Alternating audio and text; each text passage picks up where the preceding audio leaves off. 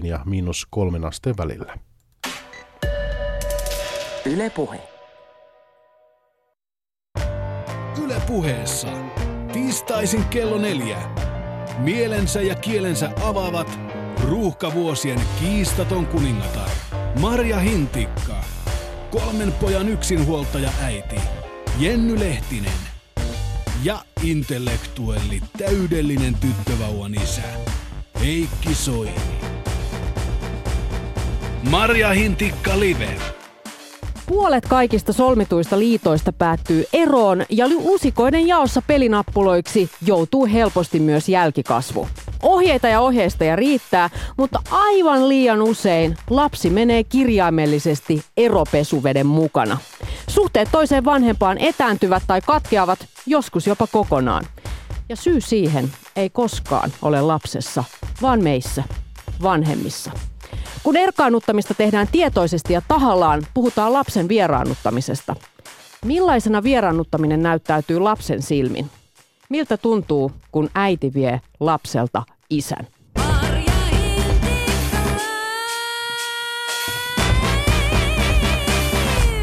Tänään puhutaan eroista, lapsista, vieraantumisesta ja vieraannuttamisesta. Suorassa lähetyksessä meikäläisen eli allekirjoittaneen kanssa palvottu jumaläiti Jenny Lehtinen ja that's me. Isä, joka ei merkitse taaperolle juuri mitään. Hei, Heikki Soini, terve. Saanko tähän nyt kuitenkin korjata, että tilanne on parantumaan päin, näin uskaltaisin väittää. No kerro nyt lähtötilanne. Mikä on ollut meininki viime kuukaudet? No viime kuukaudet on ollut vähän sillain, kun enemmän äidin perään ja olen tuntenut itseni ehkä hieman sillain kuin kakkosvanhemmaksi. Mutta toissa yönä emme saaneet nukkua juuri ollenkaan, koska meidän lapsi piti meitä hereillä. Mutta sen sijaan, että olisi huudellut äitiä, niin huuteli pappaa. Ja tiedätkö, salaa olin tyytyväinen siinä pimeydessä, että ei saada nukkua, mutta se oli sentään minä, jota huudettiin. Mutta sä oot varma, että sä oot sinä eikä isoisä. No kyllä mä luulen, että tämä oli, mutta jos haluatte siis rehellisesti kuulla, että mistä tämä tuli, niin me oltiin oltu siinä aiemmin niin kuin kyläilemässä ja mä olin hävinnyt siitä yhtäkkiä kesken, siis tämän niin kuin kyläilyn, pelaamaan biljardia poikien kanssa, enkä muistanut sanoa lapselleni, että isi menee nyt hetkeksi pelaamaan biljardia, jonka jälkeen tyttäreni oli siis jotenkin hätääntyneenä etsinyt mua sieltä kämpästä ja sitten niin kuin jauhannut tätä pappaa, jolloin sitten kun tämä jatkui niin kuin yöllä vielä, niin kyllähän se oli mun siis itseäni aiheuttamaa ja siis huono omatunto tuli taas.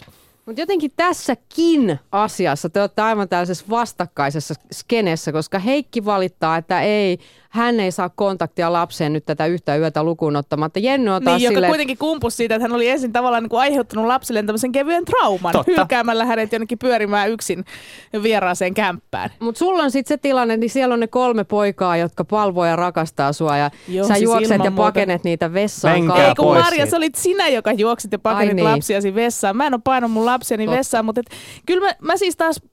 Mun on tosi vaikea ymmärtää sitä, kun Heikki oikeasti kertoi tästä, että hän oli niinku todella onnellinen siitä, että lapsi huutaa keskellä yötä isi, koska siis, niinku, tai pappa, koska siis... Niinku, mä en ole koskaan ollut kauhean onnellinen siitä, että lapsi herää keskellä yötä ja huutaa äiti, koska yleensä se aina tarkoittaa sitä, että kohta siellä oksennetaan tai kohta tapahtuu jotain, niinku, jotain katastrofaalista. Ja muutenkin siis tää näin, että kun... Niinku, mä en tiedä, että mä en ole niinku kohdannut semmoisia lapsia, jotka tekisivät tätä isälleensä, mutta kun sitä äitiä vaan niinku hoetaan ja hoetaan ja huudetaan ja sille äiti. Sitten kun on se, että mitä? Että onko sulla jotain asiaa? Äiti. Niinku tiedätkö, että... Niin kyllä mä ymmärrän. Kyllähän se meilläkin on varmaan siis suhdeluku on ehkä... 20 mammaa kohti tulee 1 pappa, että kyllä se niinku suunnilleen sillain menee, niin jos siis hyvänä päivänä. Äiti-isähuutobarometri, niin mä veikkaan, että aika monessa perheessä se saattaa olla hetkiä, mutta jompaan kumpaan suuntaan se aina kallistuu, että harvoin ne on niinku 50-50 nämä lukemat. Ja haluan todellakin kuulla siis, että jos jossain perheessä on niin, että ihan oikeasti, vaikka siis aina puhutaan tasa-arvoisesta vanhemmuudesta ja toki kaikki siihen niin kuin sanotaan, että nykypäivänä varsinkin todella moni siihen pyrkii, niin onko se myös lasten taholta tasapuolista se kohtelu vanhempia kohtaan, vai onko siinä niinku edelleen tämä tämmöinen asetelma, että äiti, isi, äiti, koska siltä se niinku tuntuu. Joo, kertokaa meille siis. Haluamme kuulla teidän ajatuksenne näistä aiheista. Se onnistuu joko Yle Puheen omilla nettisivuilla sieltä Shoutboxin kautta tai sitten Twitterissä #YleMHL. Oletko kokenut oikeasti tasa-arvoista vanhemmuutta omassa lapsuudessasi tai nyt sitten itse vanhempana? Koska ainahan se on sitä, joutuu niin kuin käymään niitä voimasuhteita läpi. Aina on jompikumpi suosiossa. Täällä heti Rikkaruoho kommentoi, että meillä oli akkavalta. Isä oli ihan pulkan naru, tohvelisankari, kiltti mies. Kuulostaa hyvältä mieheltä, mutta hänelle sitten vaan jollain tavalla osoitettiin kaapin paikkaa ja eikä enää päässyt takaisin. Mutta eikö sä nyt Heikki samastunut tähän? Kyllä mä samastun tohon ja kyllähän meilläkin kotona, jos omia vanhempia miettii, niin kyllähän se asetelma oli vähän samanlainen. Kyllähän meillä äiti niin kuin sanoi, että näin täällä tehdään ja näin täällä maataan ja sitten muut sopeutuu. Mutta miten sitten, kun tulee ero, Jenny, kun teille tulee ero, niin korostuuko tämä äidin huutaminen vai onko tämä nyt yhtään tasottunut tai helpottanut, kun lapset on aina välillä kuitenkin 100% vain isällään? Niin no ei ne tietenkään himassa enää huuda isää, kun ei siitä ole mitään hyötyä. Niin Venny huutaa vielä enemmän vaan äitiä. Niin, mutta en mä tiedä siis, mun mielestä tämäkin jotenkin niin kuin vähän tästä eroamisesta muutenkin, kun puhutaan, niin en mä niin kuin jotenkin ajattele, että meidän perhe olisi joku eroperhe niin kuin enää tänä päivänä. Että me olemme perhe, jossa on tapahtunut aikaisemmin ero ja nyt mun lapsillani on 2 kotia.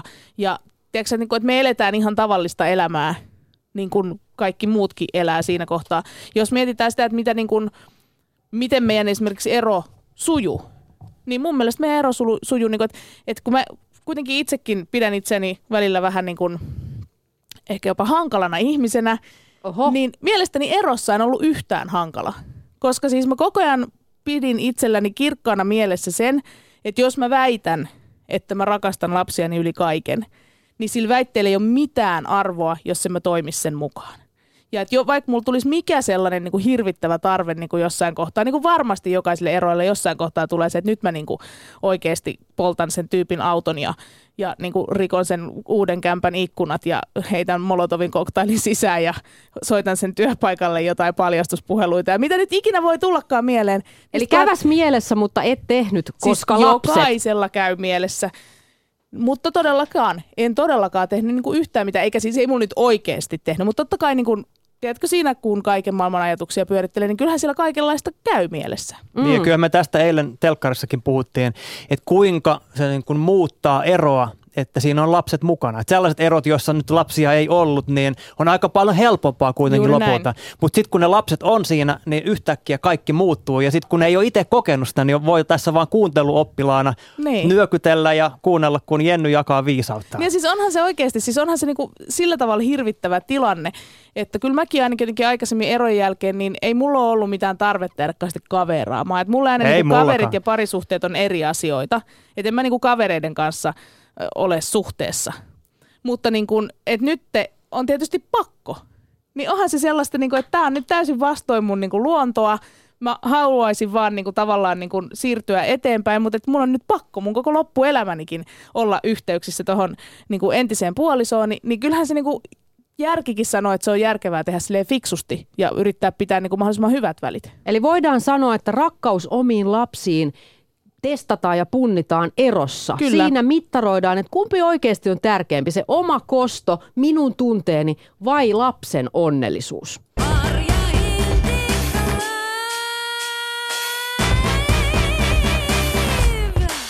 Koko viikko on käsitelty siis eroa ja sen vaikutusta perhe-elämään ja lapsiin. Ja täällä on toistunut se ajatus, mitä kaikki keskustelupalstatkin on pullollaan, että yhdessä lasten takia, hyvä vai ei? Pitääkö vaan jaksaa lasten takia? Niin mä niin kuin mietin tätä niin kuin lasten takia yhdessä olemista, joka jakaa mielipiteet, niin voisiko niin kuin ajatella, että jo ennen sitä eroa sä niin kuin teet töitä vaikka parisuhteen eteen nimenomaan lasten takia myös? Että nämä on niin kuin 2 erillistä asiaa, nämä lapset ja meidän heikumallinen rakkauselämä, koska mä en kun mietin vaikka mua ja mun miestä, me ollaan molemmat sellaisia aika herkkistyyppejä.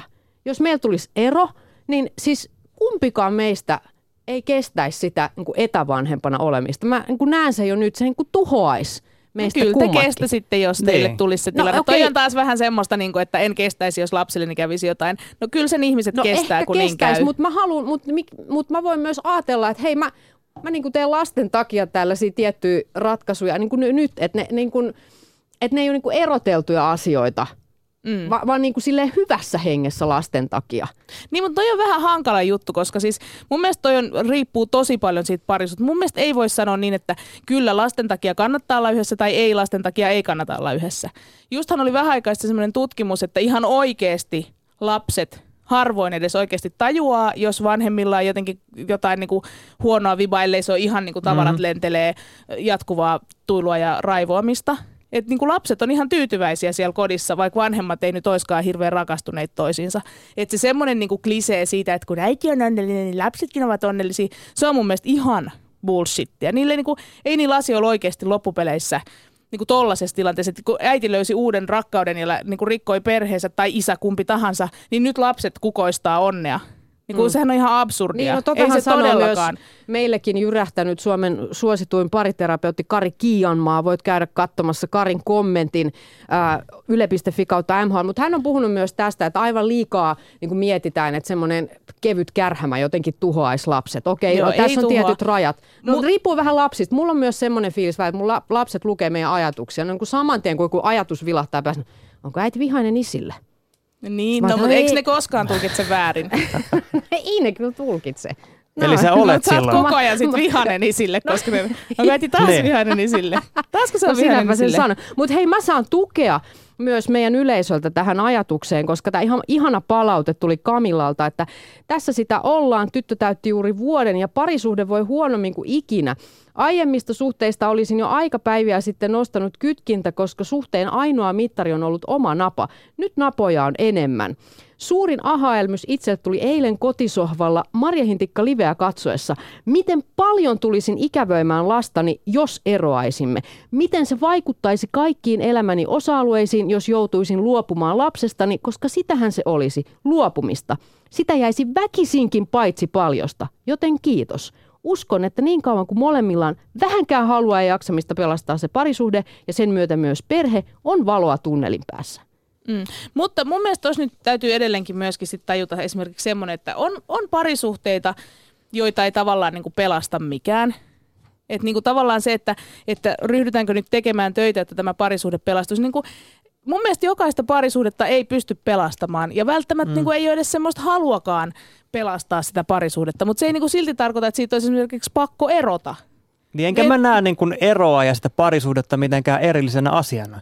Mun mielestä on niin kuin sama asia ja sama maali. Eli käytännössä siis, kun sä teet työtä sen sun parisuhteen eteen, niin sä samalla teet työtä myös sen eteen, että ei erota. Ja sitten jos erotaan, niin sitten se niin kuin, ne yhdistyy, ei niitä voi mitenkään erottaa. Ja silloin se, että niin kuin ajattelee, että no yritän tässä nyt tsempata niin kuin sen takia, että ei erottaisi, niin on vaan niin kuin lähtökohtaisesti jollain tavalla tosi kummallinen ajatus. Se ei niin kuin mahdu mun päähän, koska siinä puhutaan siinä parisuhteesta.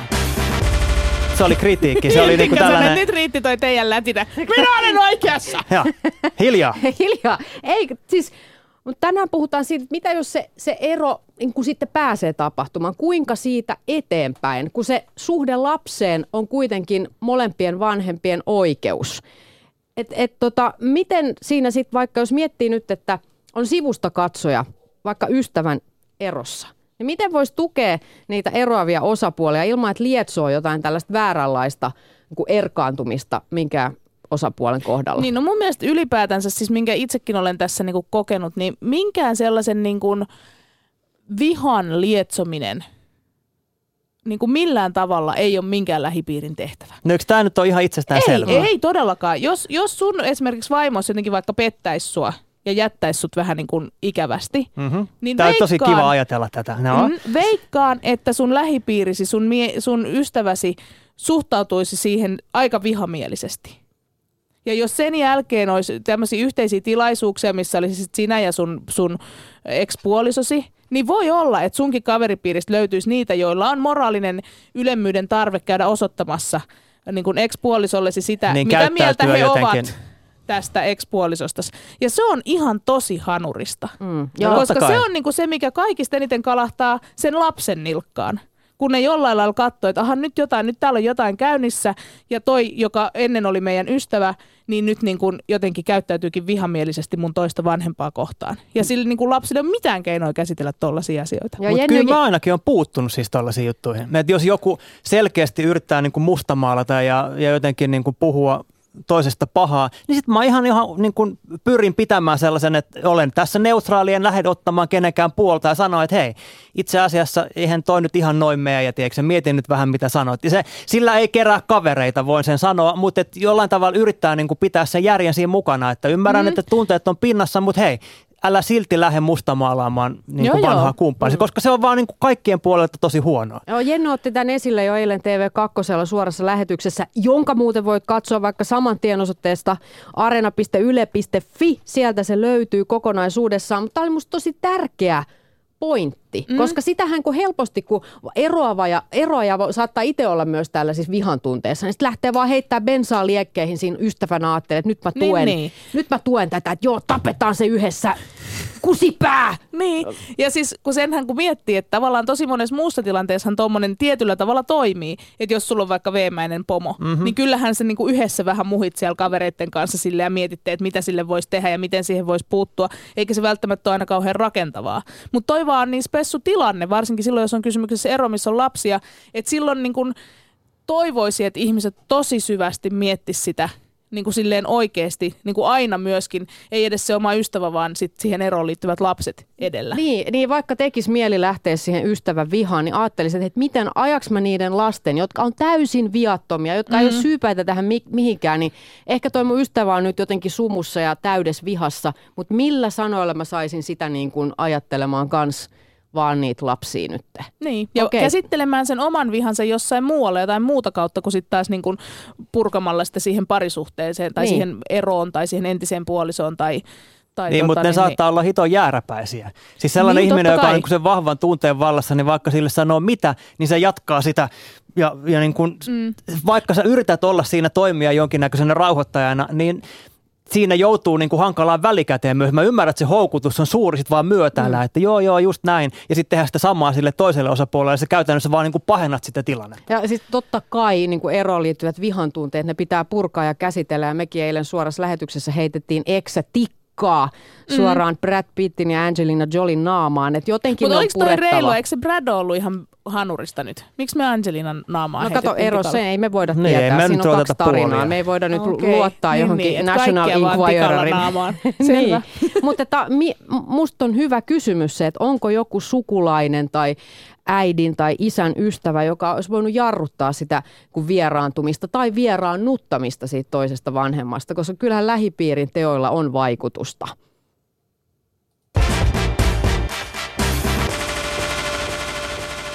Mut fakta on se, että kun vanhemmat eroavat riitasasti, niin lapsi on se, joka kärsii.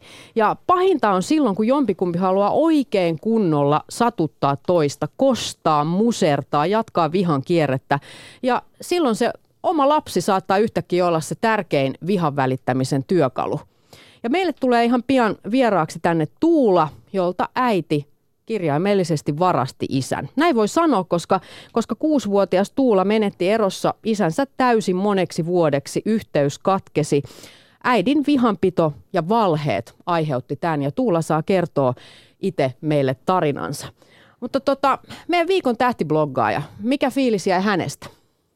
No, näytti siltä, että hän oli aika lailla niin kuin tippu pohja pois hetkeksi elämältä ja sitten yritti niin kuin selviytyä jotenkin, roikkui kiinni sieltä, mistä kiinni sai ja käsitteli asioita puhumalla ja on nyt päässyt taas pinnan yläpuolelle. Ja mun mielestä tosi jotenkin oli ihanaa kuulla ja nähdä tollainen eronnut mies, jolle kuitenkin myöskin ero oli tullut kuitenkin sillai yllättäen ja pyytämättä, että pysty käsittelemään sen niin hyvin. Tokihan siinä nyt varmasti on vielä työtä edessä, koska se on tapahtunut vasta tänä vuonna, mutta niin kuin tiedätkö, että ihan oikeasti, että huusi sitä apua, niin kuin silleen, tulkaa auttamaan mua ja meni terapiaan, haki heti sitä keskusteluapua, eikä mennyt niin kuin katkeroitumaan lähikapakkaan, haukkumaan eksää.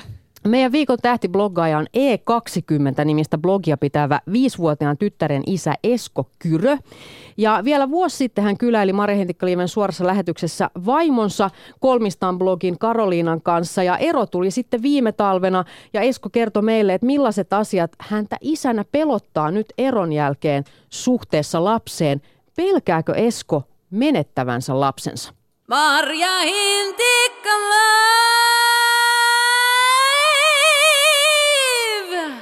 ei ole enää mitään pelkoa tästä asiasta, koska me pyrimme ekseni kanssa tämän homman rakentamaan niin järkevästi kuin mahdollista. Eli meidän asunnot sijaitsee noin 100 metrin päässä toisistaan, ja jos vanhempien rakkaus kuolee, se ei ole missään tapauksessa lapsen vika, ja häntä ei voi tästä ollenkaan syyllistää, joten me ollaan pyritty koko ajan siihen, että tämä olisi meidän lapselle mahdollisimman järkevästi rakennettu ero. Ja koen, että olemme siinä myös hyvin onnistuneet. Mä voin soittaa hänelle ihan milloin vaan. Me voidaan periaatteessa nähdä ihan milloin vaan, kun me ollaan niin lähekkäin. Voidaan käydä leikkimässä siinä puistossa, ja muun muassa tänään käytiin susilla 3:00 syömässä. Et kuitenkin se suhde säilyy, vaikkakin mä en siinä koko aikaa enää asu, mutta pyrin pitämään hyvin tiiviit välit häneen.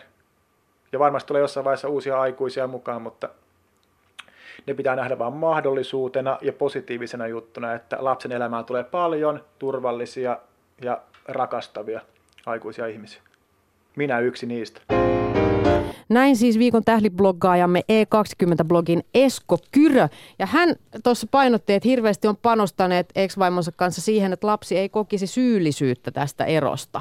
Niin, ja toihan on semmoinen asia, mistä mä itsekin eilen puhuin ja herkistyin, koska siis tämä oli myös semmoinen asia, mitä oman eron yhteydessä, kun käytiin niinku just hakemassa sitten ex-puolison kanssa ihan niinku asiantuntija, ammattilaisapua siihen, että miten me hoidetaan tämä homma parhaiten lasten kannalta, niin siinä just tuli tämä tosi vahvasti esiin, että lapset aina syyllistyy siitä. Ne syyttää itseänsä siitä, niinku siitä erosta, ja ja että se on semmoinen asia, mitä kannattaa niin kaikin tavoin yrittää niille viestiä, että niin kuin, tämä ei ollut teidän syy. Onnistuko? No siis mekin tehtiin sitä todella paljon ja niin kuin puhuttiin moneen kertaan, just se, että tämä ei niin kuin liity teihin. Teillä ei ole mitään, mitä te olisitte voinut tehdä toisin, että näin ei olisi tapahtunut. Että niin kuin tavallaan niin epäreilua kuin se onkin, niin tämä ei ole niin kuin teidän käsissä ollenkaan ollut. Että niin kuin, sori.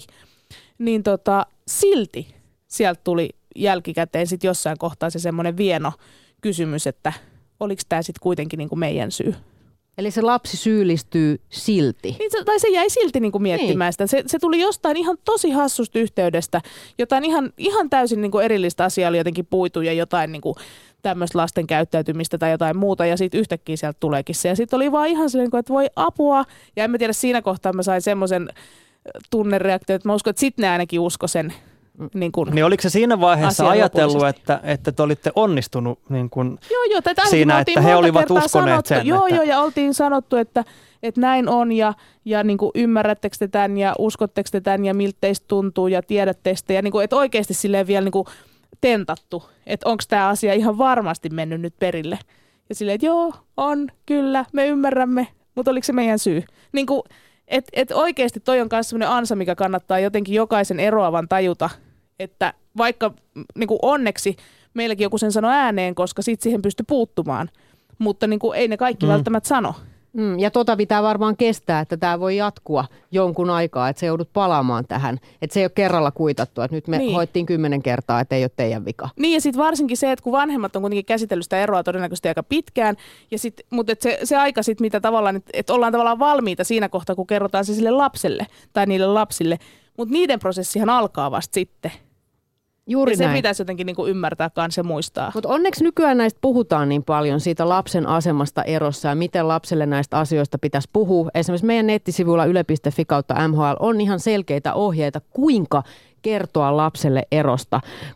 Koska siis valtavasti on ihmisillä kokemuksia siitä, että mitä omat vanhemmat olisi voinut tehdä niin paljon paremmin eron jälkeen. Ja haluankin kuulla nyt, siis kertokaa meille, jos olet erolapsi, että mitä sun vanhemmat olisi voinut tehdä paremmin erotessaan.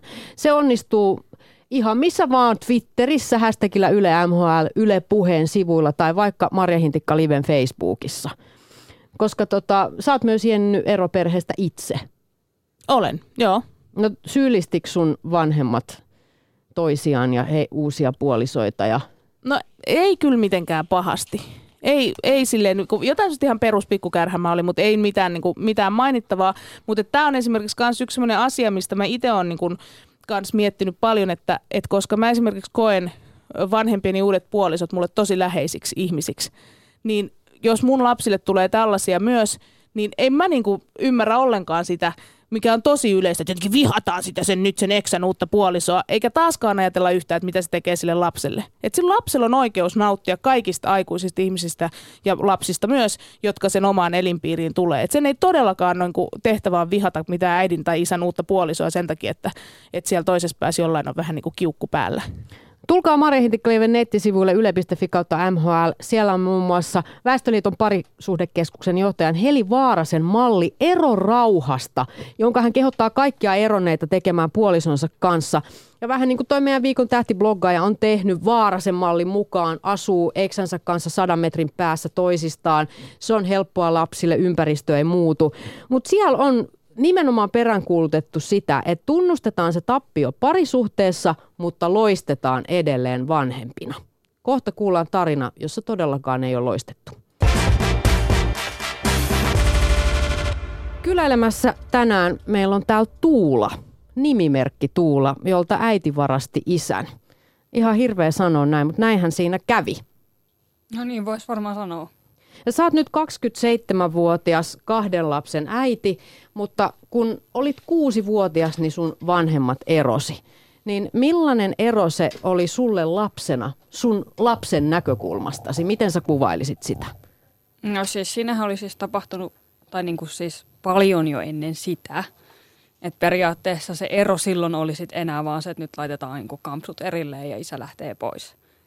Että se oli tavallaan se lapsen näkökulma, että aha, pyykinpesukone lähti nyt tonne. Eli se oli vaan se jäävuoren huippu. Niin. No mitä sitä ennen oli tapahtunut? No siis mä mietin sitä, että mä en oikeastaan missään vaiheessa niin kuin lapsuuttani nähnyt edes niin kuin sitä onnellista isää ja äitiä.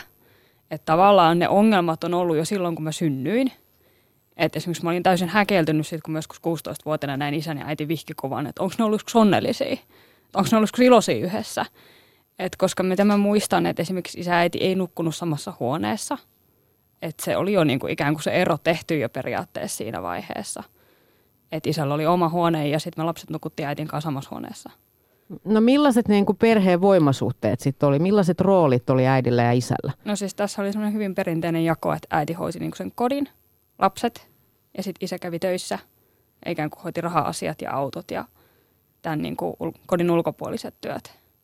Mutta oliko isä etäinen teille lapsille? No siis tavallaan, että me isän kanssa, mitä mä muistan, että me tehtiin, että me pelattiin korttia. Mutta tavallaan se, että okei, mä kävin isän mukana niin kuin välillä jossain, mutta ei mulla ollut semmoista, niin kuin, että mä olisin hakenut turvaa isästä. Että mä en tosiaankaan ollut silleen, että isä. Että tavallaan ja sitten se, että mä en muista, että esimerkiksi isä olisi lähtenyt leikkeihin mukaan, että isällä oli ehkä enemmän se, että mitäs niin kuin tytön kanssa voi tehdä. Et sitä argumenttia, varsinkin sit myöhemmin äidiltä tuli paljon sitä, että eihän se halua teidänkaan leikkiä, se olisi halunnut vaan koko ajan pojan. Että tavallaan että se ongelma olisi ollut siinä, että me ollaan tyttöjä, että isä ei halunnut. Niin kuin. Äiti sanoi näin? Näin. Uskoitteko te? Se meni ihan täydestä. Että sitten ehkä aikuisena on ajatellut, että se ehkä enemmän ongelma on ollut siinä, että ei ole niin kuin tiennyt, osannut ajatella, niin kuin, että isä ei ole osannut olla isä. Ja sitten se on ollut ehkä kieli keskellä suuta, että miten tässä nyt sitten pitäisi tehdä. Eli se oli ikään kuin äidin tämmöinen roolitus, mihin rooliin isä joutui perheessä, niinkö? Mm. No sitten sä olit tosiaan 6-vuotias, kun se ero tuli. Ja sen jälkeen äiti omisut entistä enemmän. Mitä sitten tapahtui? Mitä se tarkoitti? No siis mähän ensin alkuun kävin niin kuin siis isän luona. Ja isä muutti kerrostaloon. Ja siis sehän me asuttiin omakotitalossa. Ja sitten se kerrostalo oli niin kuin siis tosi outo paikka. Siis varsinkin yöllä, että mähän yritin olla siellä öitä, mutta sitten se just, että siinä kohtaa tuli se, että isä yritti laittaa mut ajoissa nukkumaan, että kotonahan mä sain mennä nukkumaan silloin, kun mua kiinnostaa. Ja sitten tavallaan just se, että mä olin ajoissa nukkumassa, eikä mua väsyttänyt yhtään. Sitten oli ne kerrostalon pelottavat äänet, kuuluu kun naapurit kävelee, putket kolisee, autot ajaa, valot näkyy ja tavallaan se outo ympäristö. Ja sitten se, että kun tavallaan sitä ei ollut sitä isäsuhdetta edes niinku kunnollista ennen kuin vanhemmat eros, niin sit se ei ollut niinku luontevaa hakea siltä isältä sitä turvaa. Että sitten tuli tavallaan, että mä haluan äidin luo. Ja sitten isä vei äidin luo. Ja sä lähdet pois sieltä? Joo. Mä tulin sitten illalla kotiin. No miten sun äiti reagoi sit siihen, kun tapahtui näin, että piti olla isän luona ja sitten sä tulitkin takaisin kotiin? Varmaan se on ehkä ollut siinä niinku salakavallasti iloinen, että ei se pärjännyt, että Mulla ei ainakaan sellaista suoraa muistikuvaa, että siinä tilanteessa olisi just tullut mitään kärhämää varsinaisesti. Niin, etkä muista, että olisi tullut sen jälkeenkään, että sun äiti olisi millään tavalla niin kuin viitannut siihen, että no eihän se sun isäs pärjännyt ja niin kuin hyvä, että tulit kotiin. No siis joo, ei suoraan sitä sellaista, mutta sitten jossain vaiheessa se on kääntynyt niin, että äiti on sanonut isälle, että minä olen sanonut, että minä en sinne halua mennä. Että mä en halua tavata isää. Ja tämän mä sain tietää vasta siinä vaiheessa, kun olin 14 ja otin oma-aloitteisesti yhteyttä isää. Eli tässä oli mennyt 8 vuotta. No siis, se oli jotain tokaluokalla, jotain 7 vuotta about. No, eli sä olit sitten erossa isästä kaikki nuo vuodet, niin mikä tarina sitten sun suuntaan oli? No siis se, että isä ei halua tavata. Että isä ei halua olla tekemisissä. Miksi? En mä tiedä. Annettiinko sille mitään syytä? No se kai se suurin syy oli se, että tavallaan se, että mä olen tyttö ja että isä olisi halunnut sen pojan ja että sitä ei kiinnosta. Tämä oli se ehkä se äitin versio. No mitä muuta sun äiti sitten puhui isästä, koska sä varmaan kyselit kuitenkin niin kuin lapsilla on tapana, että missä isä on, mitä sille kuuluu, niin mitä hän sitten kertoi? No siis äiti valitti paljon sitä, että kun isä ei koskaan tee mitään, että se ei osallistu mihinkään. Marja painelee tuolla papereilla. Joo, älä välitä Marjasta. Silloin tänään tällainen päivä. Se tekee meillekin tämmöisiä täällä. Joo, tänään on ollut tämmöinen. Niin sano vielä, äiti siis, että isä ei tee mitään. Niin, että se oli, että isä ei tee mitään ja just vähän niin kuin joka asia, että eihän se muista teistä, eihän se välitä teistä. Että se oli se ehkä kaikista kovin argumentti, että eihän se isä välitä teistä. Ja millaista se oli sulle? Muistaakseni, niin kuin, että mitä sä oot silloin ajatellut? Niitä aikoja, kun isä ei ollut missään. Monta vuotta meni ja sitten sä olit vain äidin totuuden varassa. No siis, sinähän oli tietty paljon muutakin asiaa, mutta siis en muista, että mä olisin hirveästi toisaalta isää varsinaisesti kaivannut silloin. Että se upposi ihan täysillä se, mitä äiti puhui isästä. Ja osittain siinä oli myöskin sitten tietty se, että kun se isän niin kuin ehkä se käytös tai se aikaisempi suhde ei ikään kuin ollut ristiriidassa täysin sen kanssa, mitä äiti puhui, että ei ole sellaista, että no mutta kun me käytiin isän kanssa jätskillä ja siivottiin ja tehtiin ruokaa, että tavallaan se isän käytös kotona osittain ehkä tukikin sitä väitettä, niin sitten se niin kuin meni enemmän niin kuin täydestä läpi. Tietenkin lapsi uskoo sen lähivanhemman sanat aika sokeasti. Et varmaan kyseenalaista, tai miten se näyttäytyy se äidin rooli ja äidin valta sit myöhemmin, kun mietit näitä asioita, miksi sä uskoit sen kaiken? Jos varmaan osittain sen takia, että kun tavallaan siis se on se turvallinen vanhempi, joka ikään kuin on se tiennäyttäjä, että näin nämä asiat on.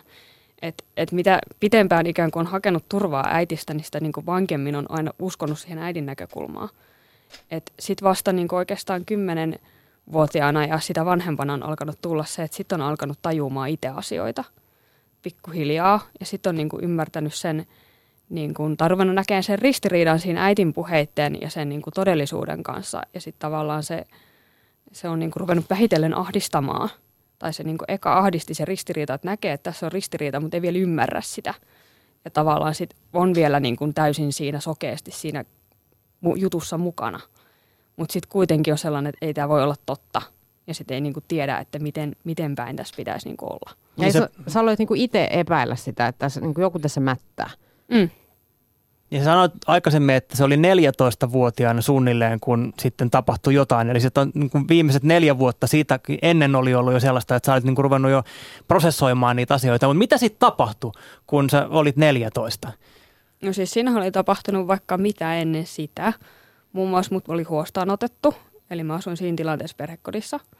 Ja sitten tavallaan just se ristiriita, että kun joka ikinen ihminen näkee ne asiat eri tavalla – joka ikinen ihminen puhuu samasta tilanteesta eri tavalla. Et just se esimerkiksi perhekodin näkemys on täysin ristiriitainen siihen, mitä mun äiti sanoi.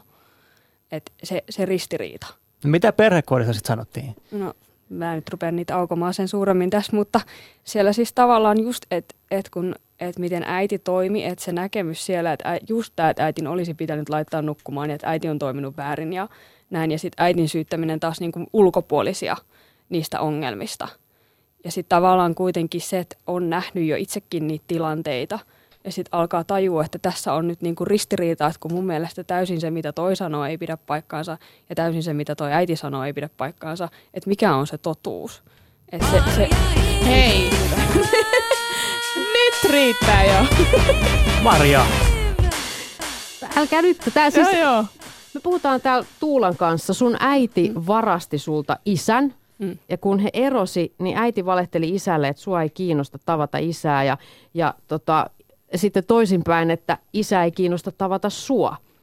Ja sitten, no sä tässä äsken kerroit, että tuli valtava ristiriita. Sano vaan lause, joka sulta jäi kesken. Siis tavallaan se oli se ahdistus silloin ja sitten rupesi miettimään, että mikä on se totuus. Että esimerkiksi mä rupesin lukemaan silloin Sofian maailmaa ja niin kuin siis miettiin tämmöisiä niin kuin hyvin, että jos mä näen ton puun, että onko se tuolla olemassa.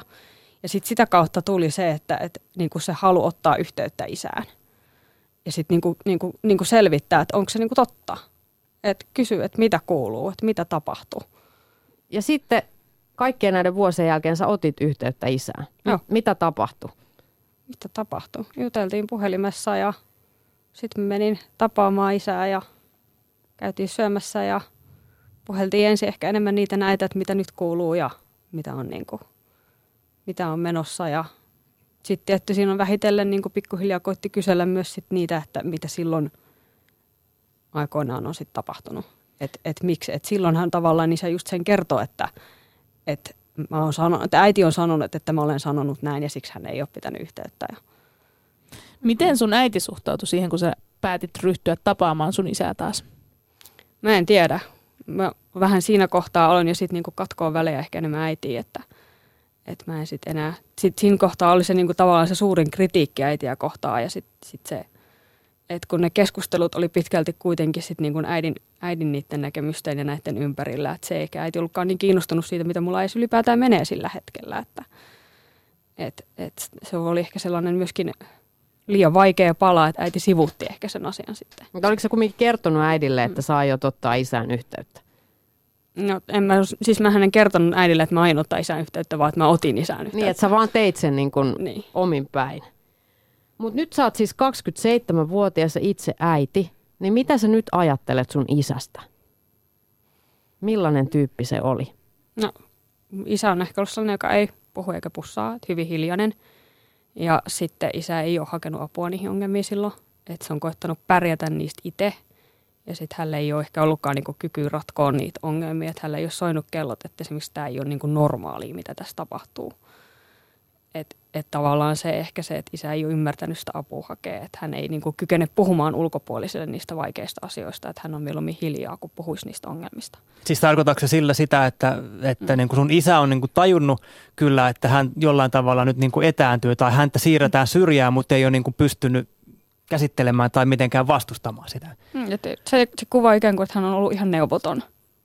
Et myöskin se, että mun vanhemmilla on ollut tosi niin kuin vanhanaikaiset sukupuolirooliajattelut ja tavallaan, että isä on ajatellutkin, että se on ihan normaalia, että se äiti on se läheisempi vanhempi. Ja sitten tavallaan se on ehkä niinku sen normaalin ajattelutavan kautta, että molemmat vanhemmat on ajatellut, että tämä on normaalia ja sitten se siitä vähitellen on mennyt siihen, että niinku hiljaa on alkanut se vieraannuttaminen ehkä niinku hiljaisella yhteisellä sopimuksella jopa. Mutta sitten ei ole tajuttu sitä, että kun tämä jatkuu, niin tästä niinku käy näin. Mm. Se tuntuu vaan jotenkin uskomattomalta, että sun niin kun äiti sanoo sun isälle, että hei, sun lapsesi ei halua tavata sua.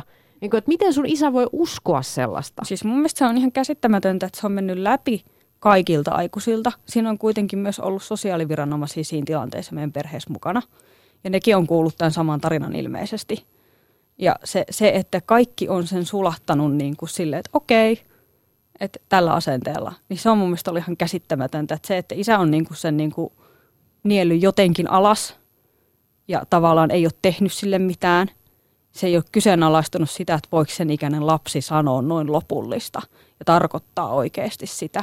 Niin aikamoinen vastuu on laitettu myöskin niin kuin pienen alakoululaisen lapsen sanomisille, kun mietitään, että lapset kuitenkin sanoo just tämmöisiä, että mä en halua enää ikinä nähdä sua ja mä vihaan sua ja mitkä tulee hetken tunnekuohussa ja sitten ne on ohi seuraavassa sekunnissa. Niin onhan se ihan, että vaikka olisit joskus näin sanonutkin jossain pelon hetkellä tai muussa, että en halua mennä enää sinne tai muuta, niin eihän sellaista niin kuin ikinä pidä ottaa vakavasti tai jotenkin niin kuin tehdä noin radikaaleja päätöksiä koko loppuelämää ajatellen siihen niin kuin heijastellen. Ja siis se minusta on ollut siis kaikista oudointa, että se on niin kuin mennyt myös siellä niin kuin sosiaaliviranomaisten puolen läpi. Että kun mulla on sellainen hämärä mielikuva, että tästä on puhuttu sielläkin. Ja sitten se on niin kuin mennyt kritiikittä läpi. Ja tavallaan se, että siellä on jotenkin se äidin puhe isästä on mennyt sielläkin silloin tosi helposti niin kuin läpi. Yrittikö kukaan koskaan tukea sun ja sun isän suhdetta? niin kuin musta jotenkin näyttää siltä, että ei. Niin edes siinä huostaanottovaiheessa? No siinä huostaanottovaiheessa se perhekodin äiti yritti, että nyt sä niin kuin tapaat sun isäsi, että nyt rakennetaan se isäsuhde. No eihän se siinä tilanteessa toimi. Että kun kaikki on muutenkin mullin mallia ja sekaisin ja niin kuin, niin sit yksi, kaksi niin kuin pitäisi niin kuin muuttua taas ihmisenä niin kuin täysin. Mutta onko sun isä pystynyt sit niinku puhumaan tunteistaan niinku koskien tätä aikaa ja niitä vuosia, mitkä te olitte erossa nyt jälkeenpäin? No siis hyvin vähän. Et ne on ihan selkeästi vaikeita asioita hänelle, että hän on monesti hiljaa ja kattelee ikkunasta ulos ja ehkä kommentoi lauseen tai kaksi. Et nyt toki isän terveys on jo siinä jamassa, että ei niinku edes kannata yrittää puhua niistä asioista, että se on liian vaikeaa. No, mitä tämä teki sulle, että sä otit yhteyden isään? Mitä sun sisällä tapahtui? Paransiko se sua?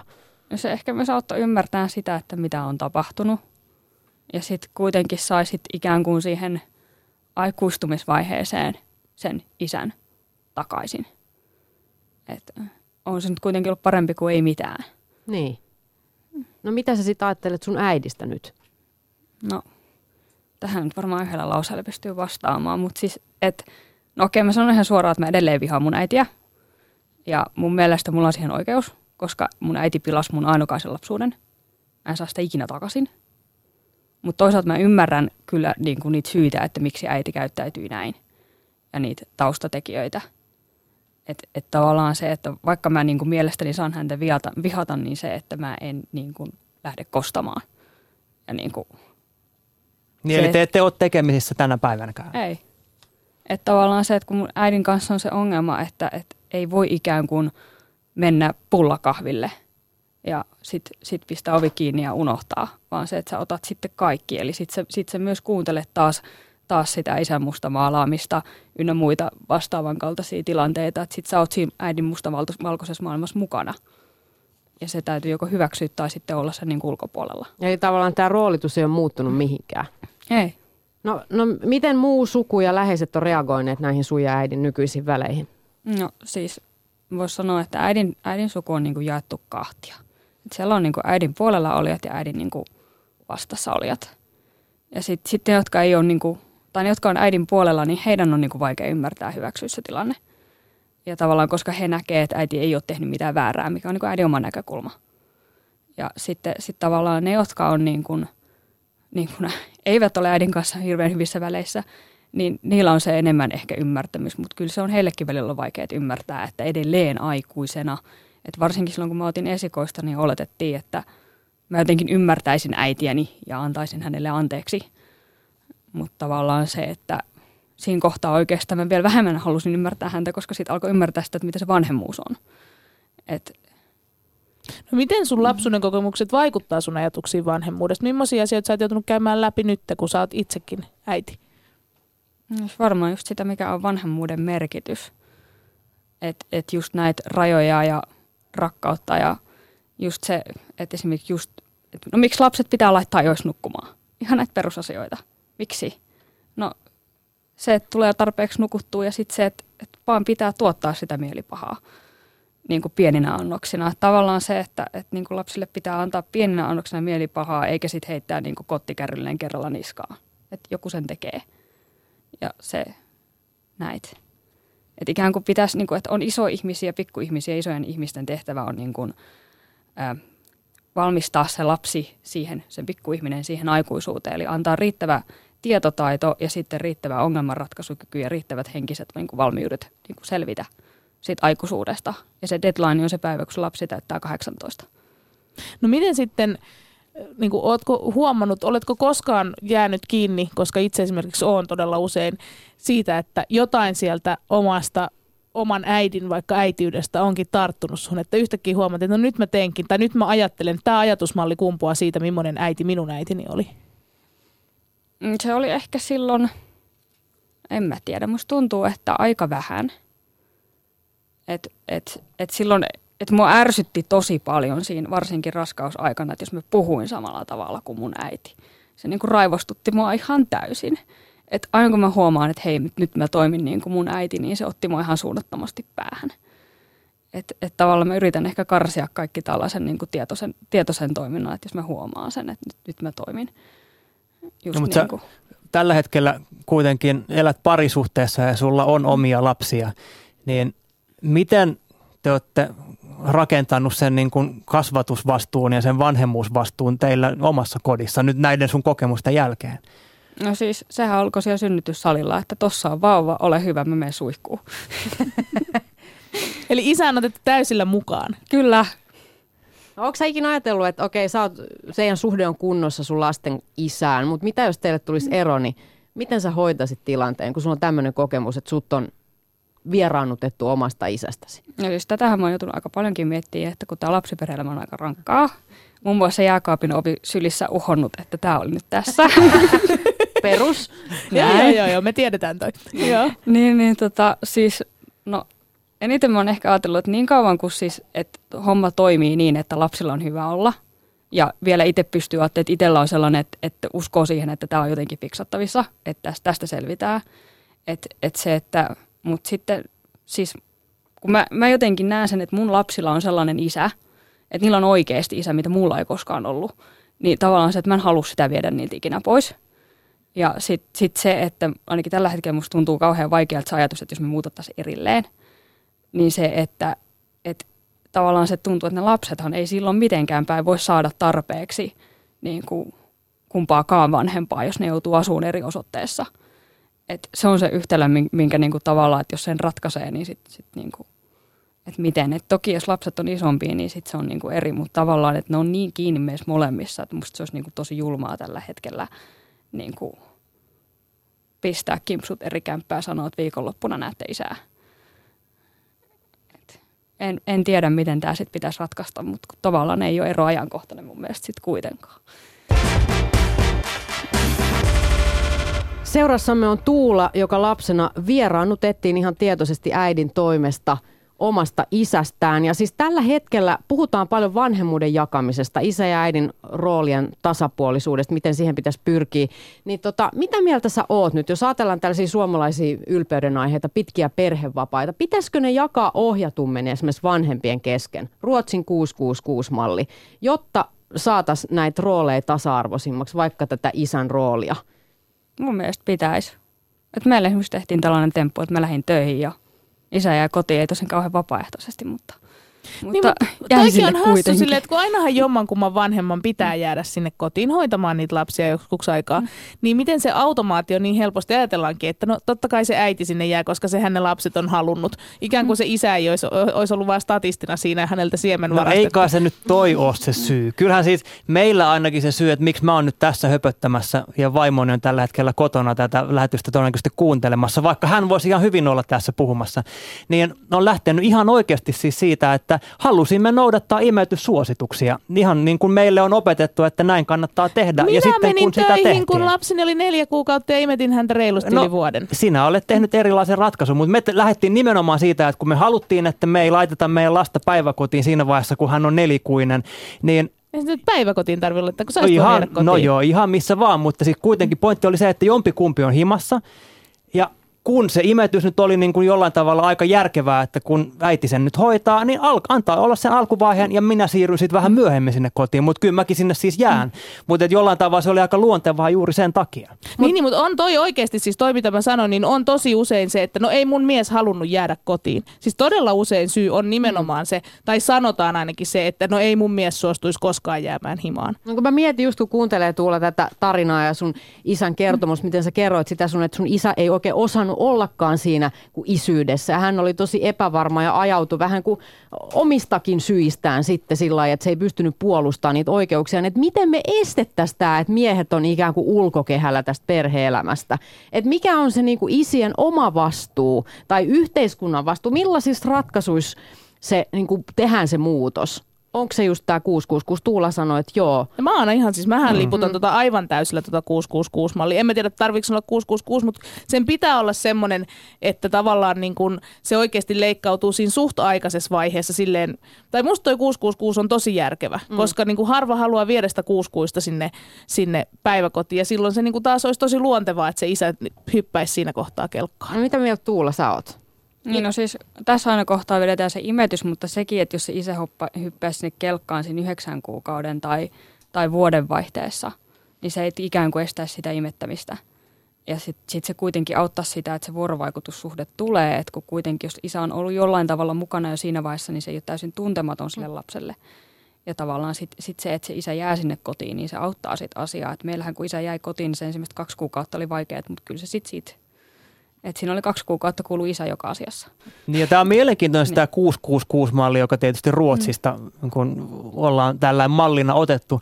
Niin silloin kun Ruotsissa ruvettiin puhumaan näistä, että isät niin kun jäisi kotiin ja jakaisi tätä vastuuta, niin eihän ruotsalaiset isät siihen tarttunut. Sehän oli ihan todella pieni määrä siis isiä, jotka joskus silloin 70-luvulla jäi himaan. Eli koko tämä niin kuin lattepappa-ilmiö, joka tällä hetkellä on, niin sehän on oikeasti rakennettu niin kuin ei edes puoliksi pakottamalla, vaan ihan oikeasti pakottamalla. Et jos te haluatte lisää näitä tuettuja niin kuin hoitokuukausia, niin sun on pakko jäädä sinne. Ja sitten kun se on vaan niin kuin viety läpi se uudistus, niin nyt se toimii. Ja nythän siellä niin kuin lähes kaikki isät jää himaan. Et kyllä mä niin kuin tässä uskon sellaiseen valtion ohjaavaan toimintaan aika hyvin, että sun on vain nyt jäätävä, ja sitten tämä itse asiassa toimii kaikkien eduksi. Ja mä oon tismalleen samaa mieltä tuossa noin, koska sit se lopputulos on niin paljon parempi myös isien kannalta siinä kohtaa, jos sitten oikeasti päädytään esimerkiksi siihen, että jossain kohtaa tulee se ero. Ja sitten pitää olla myös riehakas akka ja sanoa, että minä lähden nyt töihin ja sinä jäät kotiin, niin kuin joissain perheissä käy. Myös Tuulalla. Niin ja toivoisin myös sitä, että menisi myös toisinpäin, että pitää olla niin kuin oikeasti itse tunnotaan hyvä isä, joka sanoo, että minä jään nyt himaan ja sinä lähdet töihin. Siis nimenomaan, että se on myös oma tahto ja halu ja tuosta esiin. Juuri näin. Meidän nettisivuilta yle.fi kautta MHL löytyy Väestöliiton asiantuntijoiden neuvoja eroaville 11 ohjetta tästä asiasta. Ja Tuula, sä tsekkasit tämän jutun, niin mikä yksi sieltä on sun mielestä kaikkein tärkein, kun sulla on tällainen niin kuin täysin pieleen menneen eron traumaattinen kokemus taustalla? Mä en tiedä, että mun pitäisi tsekata sitä juttua. Aha. No ei sun tarvitse tsekata. En mäkään muista niistä mitään. Mutta Jenny, sano sä. Säkin listasit vastaavia. Ei hänkään ole tsekailla. Niin, okay. En mäkään muista, mitä mä oon kirjoittanut. Sano Marja sä. Mikä on olennaisinta siinä, että kenen tehtävä on lähipiiri vai? No joo. Okei. Okay. No siis en mä tiedä. Mun mielestä just tää, niin kun, tää vihan lietsomisen välttäminen. Mun mielestä se on kaikista olennaisinta. Kaikissa niin kun, sekä siellä perheessä että kaikissa lähipiirin. No se ei edistä ainakaan mitään. Niin justiin. Myöskin se lähipiiri. Mitä sä neuvot Tuula eroavien läheisille, että jos vaikka ystävä on eroprosessissa, niin miten häntä pitäisi tukea, jotta autettaisiin ja edistettäisiin lapsen asemaa? No, ehkä enemmän niin kuin keskittyä siihen ongelmanratkaisuun, niiden varsinaisten asioiden ongelmanratkaisuun, kun niin kuin lähtee mukaan siihen toisen niin kuin mustamaalaamiseen. Että se voi ehkä tulla tarpeeseen, mutta ei sitä tarvitse lietsoa. Kiitos Tuula. Ihan huikeata, että pääsit käymään kylässä. Tämä oli todella tärkeä puheenvuoro. Kiitos.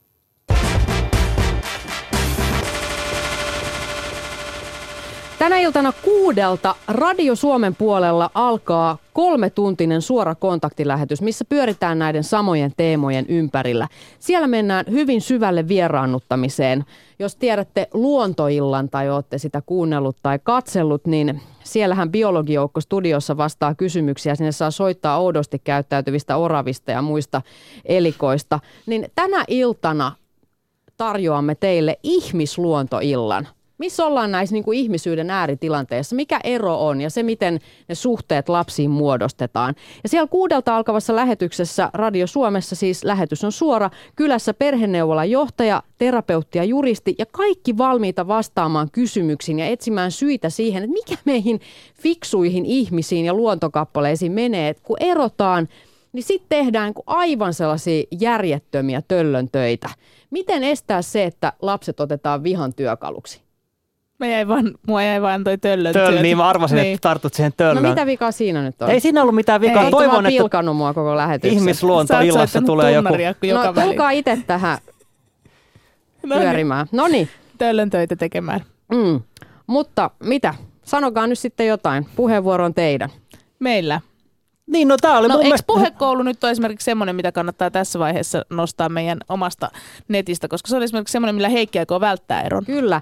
Siis ratkaisujahan tässä etsitään, on ne sitten niin kuin yhteiskuntarakenteet ja lakimuutokset ja isien ja äitien omista oikeuksista huolenpito, niin yksi ratkaisu, jos tutkimuksia katsoo, niin kommunikaatio on se asia, joka ajaa ne suhteet nurin. Niin nyt olet sitten sinkku tai suhteessa, lapsia tai ei, tule puhekouluun. Se löytyy osoitteesta yle.fi/MHL.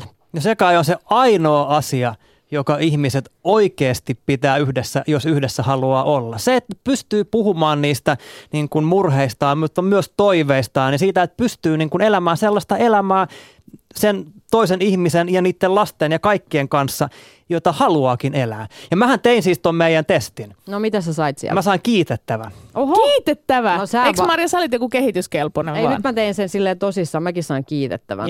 Joo, seli. Mutta siis yllätys oli mulle se, että Heikki tunnusti eilen suorassa TV-lähetyksessämme, että sä oot ihan tämmöinen kuin totaalisen kommunikaatiovammainen. Vaikka olet täällä ja suuta pieksät ja länkytät, niin kuin puhumisen ammattilaisen, sulle maksetaan tästä puhumisesta, mutta et muka osaa sitä himassa. Niin no puhuminen ei ole sinänsä mulle ongelma. Jos joku kysyy multa jotain, niin kyllä mä aina vastaan.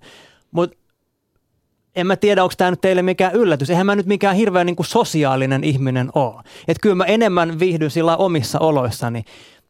Jos mulle niin kuin vähänkään antaa siihen liikaa tilaa, että antaa mun olla siellä omissa oloissaan, niin mulla on semmoinen niin kuin taipumus semmoiseen lievään autismiin, että mä pystyn niin kuin sulkemaan kaiken tieksen koko maailman ympäriltäni, enkä pysty huomioimaan mitään muuta. Ja se on oikeasti ongelma parisuhteessa ja muiden ihmisten kanssa toimimisessa. Ja sitten on niin kuin hyvä aina muistuttaa itsellensä aika ajoin, että niin, kommunikoi ja puhu niistä asioista, että kaikki muutkin tietää. Ihmisten on aika vaikeaa ymmärtää, että mitä mä ajattelen.